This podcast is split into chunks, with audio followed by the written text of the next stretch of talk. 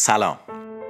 در سال 1682 در یک شب زمستونی ادمون هالی که 26 سال داشت مشغول کار با تلسکوپش بود که ناگهان یک شی عجیب رو تو آسمون می‌بینه. شیعی که با تمام اطلاعات قبلی اون از نقشه آسمون شب تفاوت داشت. جسمی پرنور که با دنباله ای درخشان در آسمون حرکت می‌کرد و منظره ای زیبا رو تشکیل داده بود. حالی جوان هیچ چیز راجع به این پدیده نمی‌دونست ولی همونجا با خودش عهد کرد که سر از کار این دنباله دار در بیاره. انسانهای اولیه توانایی خیلی زیادی در تشخیص الگوهای طبیعی داشتند چرا که عنصری حیاتی برای نجاتشون در این جهان خشن بود. قدرت تشخیص پترن های طبیعی به اونها اجازه می‌داد که بفهمند چه گیاهانی سمی و چه گیاهانی قابل خوردنه. بفهمند فصل ها چطوری کار می‌کنه و حتی بتونن با کمکش کشاورزی و دامپروری کنن. همه اینها باعث شد که نسل به نسل این حس الگوشناسی خیلی خیلی قوی در انسانها تقویت و به یک ابزار فوق پیشرفته تبدیل بشه. اما این الگوشناسی فوق پیشرفته دردسرهایی رو هم داره. مثلا علاقه ما به ساخت الگوهایی که وجود خارجی ندارن. چیزهایی که پیش زمینه خرافات و باورهای عجیب و غریب انسانی میشن. باورهای عجیب غریبی که از هزاران سال پیش با ما همراه بوده و هنوز هم ولمون نکرده. فقط نوعش عوض شده. انسانهای گذشته وابستگی زیادی به آسمان شب داشتن. اونا از ستاره ها برای مسیریابی، زمانیابی و حتی شانسیابی استفاده می‌کردن و نظم موجود در آسمان شب رو آرامش بخش می‌دونستن. نظمی ثابت که هیچ وقت تغییر نمی‌کرد. خب طبیعتا اگه شما کل آرامش زندگیتون رو روی چهار تا ستاره پایه گذاری کرده باشین دیدن یه جسم خیلی شعلهور تو آسمون بدون هیچ برنامه قبلی می‌تونه خیلی ترسناک باشه. و خب برداشتتون این میشه که این جسم شعلهور وحشتناک یه هشدار برای یه اتفاق خیلی بده که قرار بیفته. و این باوری بود که در همه فرهنگ های گذشته وجود داشت. عدم شناخت تبدیل به ترسی می‌شد که رویت یک دنبال دار رو معنای وقوع یه اتفاق بد می‌دونست. اتفاقاتی که پیشگوها از اون کسب درآمد می‌کردن. اتفاقاتی مثل قحطی، مریضی، مرگ یک فرمانروا و خیلی چیزای دیگه. حتی کلمه فاجعه که در انگلیسی دیزاستر نام داره از واجه های یونانی دیس استر به معنای ستاره بد اومده. این باور تا قرن 17 ادامه پیدا کرد. به شکلی که با دیده شدن دنبال داری در زمستان 1682 برداشت دیفالت ملت این بود که قرار بدبخت بشن. به خصوص که اون زمانا تا اون و آتیش سوزی بزرگ لندن هم اتفاق افتاده بود و ملت بدبین و بدبین تر کرده بود. اما ادمون هالی مثل بقیه نبود. اون می‌خواست سر از کار این دنبالدار نورانی در بیاره. ولی قبل از اون باید یه مشکل بزرگتر رو حل می‌کرد و اون مشکل جاذبه بود.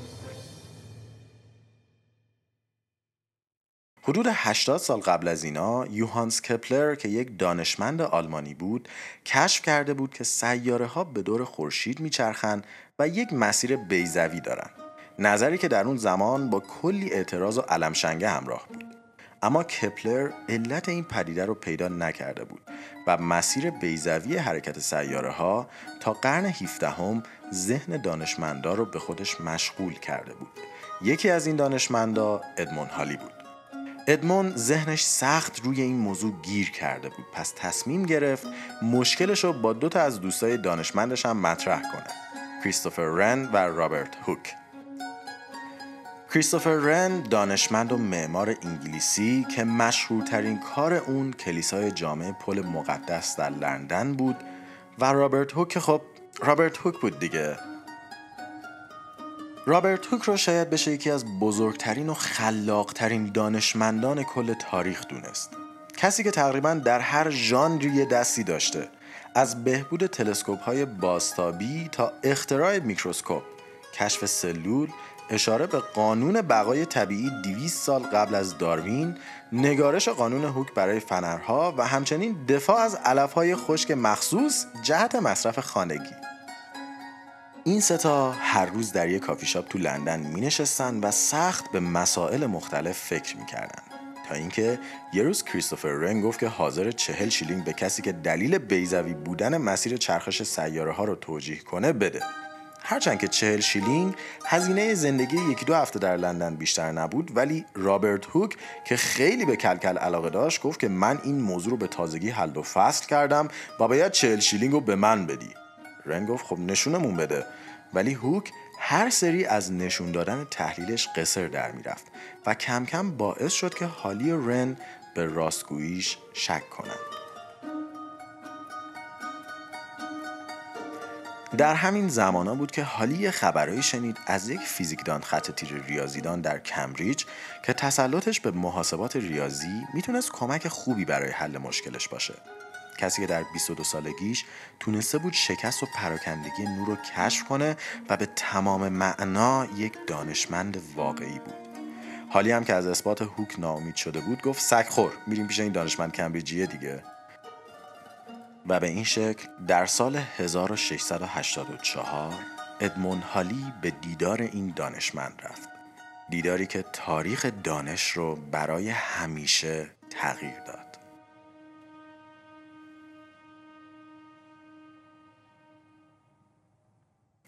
اون دانشمند کسی نبود جز سر آیزاک نیوتون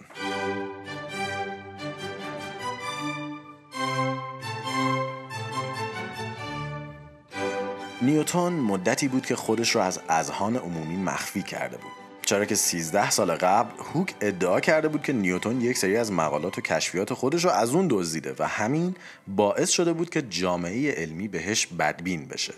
حالی اما کاری به این چیزا نداشت. اون به نیوتن گفت که از جاذبه و چرخش سیارات آگاهی داره و درکشون کرده. ولی ریاضیات پشتش رو نمی‌فهمه و نمی‌دونه این جاذبه چطوری روی مسیر چرخش تاثیر می‌ذاره. اون از نیوتن خواست که تا دیدار بعدیشون روی این موضوع فکر کنه و ببینه راه حلی به ذهنش می‌رسه یا نه.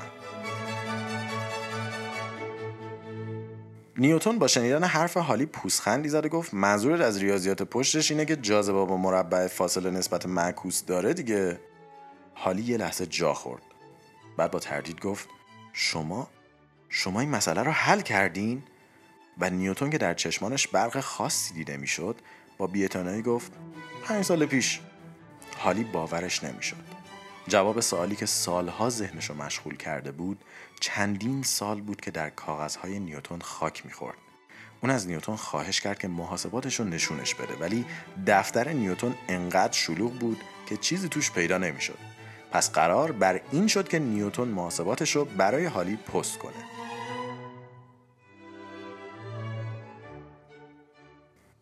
چند روز بعد بسته ای به درب منزل حالی رسید.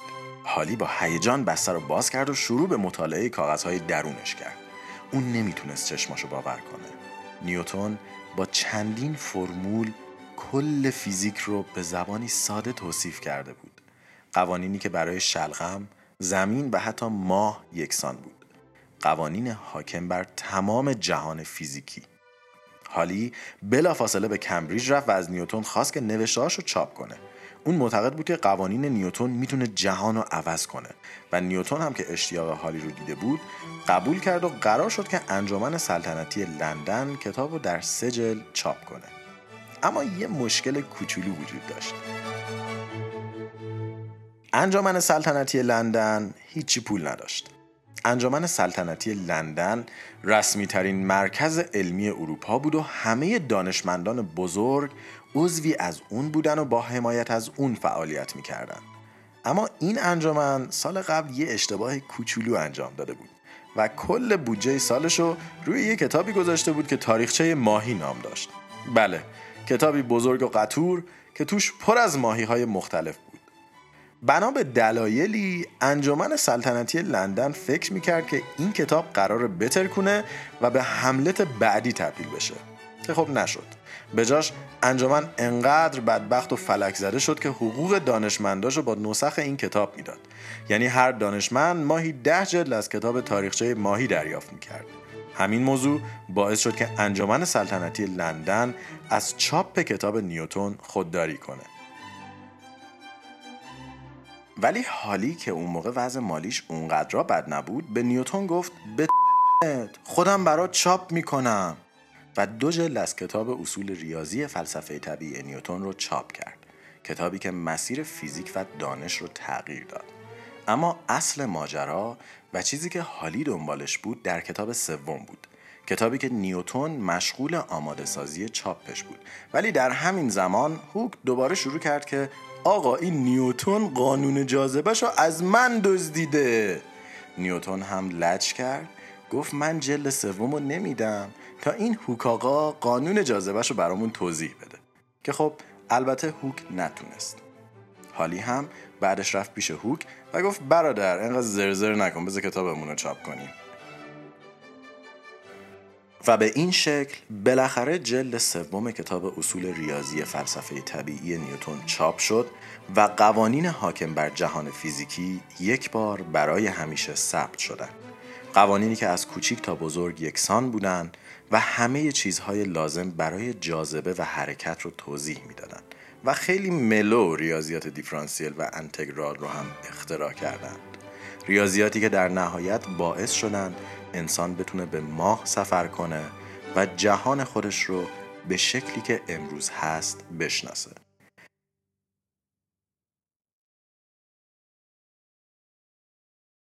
اما حالا که کتاب های نیوتون چاپ شده بود همه چیز آماده بود تا حالی به سراغ آرزوی جوونیش بره و سر از کار دنبالدارهای آسمونی در بیاره اما واقعا دنبالدارها چی هستن؟ دنبالدار یک گلوله برفی کیهانی هست که از سنگ و گرد و غبار و گازهای منجمد ساخته شده و سایزش تقریبا اندازه یه شهر کوچیکه. دنبالدارا شامل سه بخش هسته، گیسو و دم هستند. هسته بخش مرکزیه و از گرد و غبار و گاز و یخ ساخته شده. وقتی که دنبالدار نزدیک خورشید میشه، یخهای موجود در هسته تبخیر میشن و تبدیل به ابر بزرگی پیرامون دنبال دار میشن که گیسو نام داره. اما سرچشمه و منشأ دنبال دارها هم ابر اورد و یا کمربند کویپر هستند مکانهایی خیلی دور که مجموعه از اجرام کوچیکن که در یک میدان جاذبه نشندان قدرتمند جمع شدن و هر چند وقت یکیشون آزاد میشه. دنبال دارها خودشون باز غیر دوره‌ای و دوره‌ای هستند که غیر دوره‌ای ها گرانش محدود به خورشید ندارند و مدارشون به شکل سهمیه. دنبالدارهای دوره‌ای هم شامل دنبالدارهای بلند مدت با دور چرخش بسیار بیشتر از 200 سال و کوتاه مدت با دور چرخش بین 20 تا 200 سال هستند.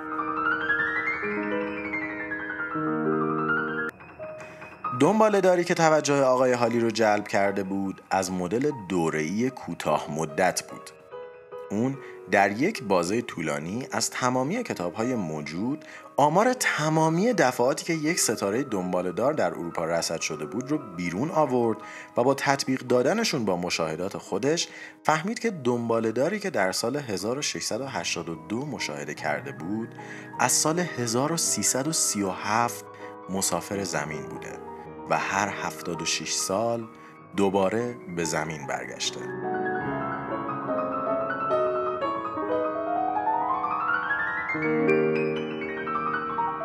در اون زمان شناخت درستی از دنبالدارها وجود نداشت و این عدم شناخت تبدیل به ترسی می‌شد که رویت یک دنبالدار رو به معنای وقوع یک اتفاق بد می‌دونست.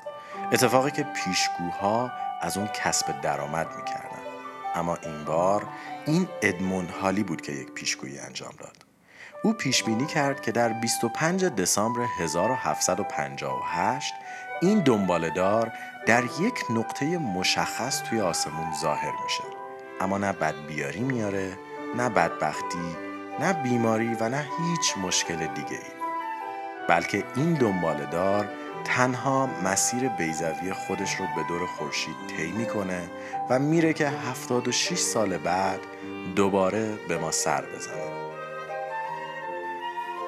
ادمون هالی در سال 1742 درگذشت ولی در زمستان 1758 و در روز 25 دسامبر چشم همه ستاره شناسان به آسمون و نقطه مخصوص دوخته شده بود. و در اون تاریکی شب ناگهان ستاره دنبال دار به زیبایی در آسمون درخشید و آسمان زمین رو نورانی کرد. پیشگویی ادمون حالی به حقیقت پیوسته بود و این دنبالدار یک بار دیگه مهمون زمین شده بود. دنبالداری که از اون موقع دنبالدار حالی نام گرفت.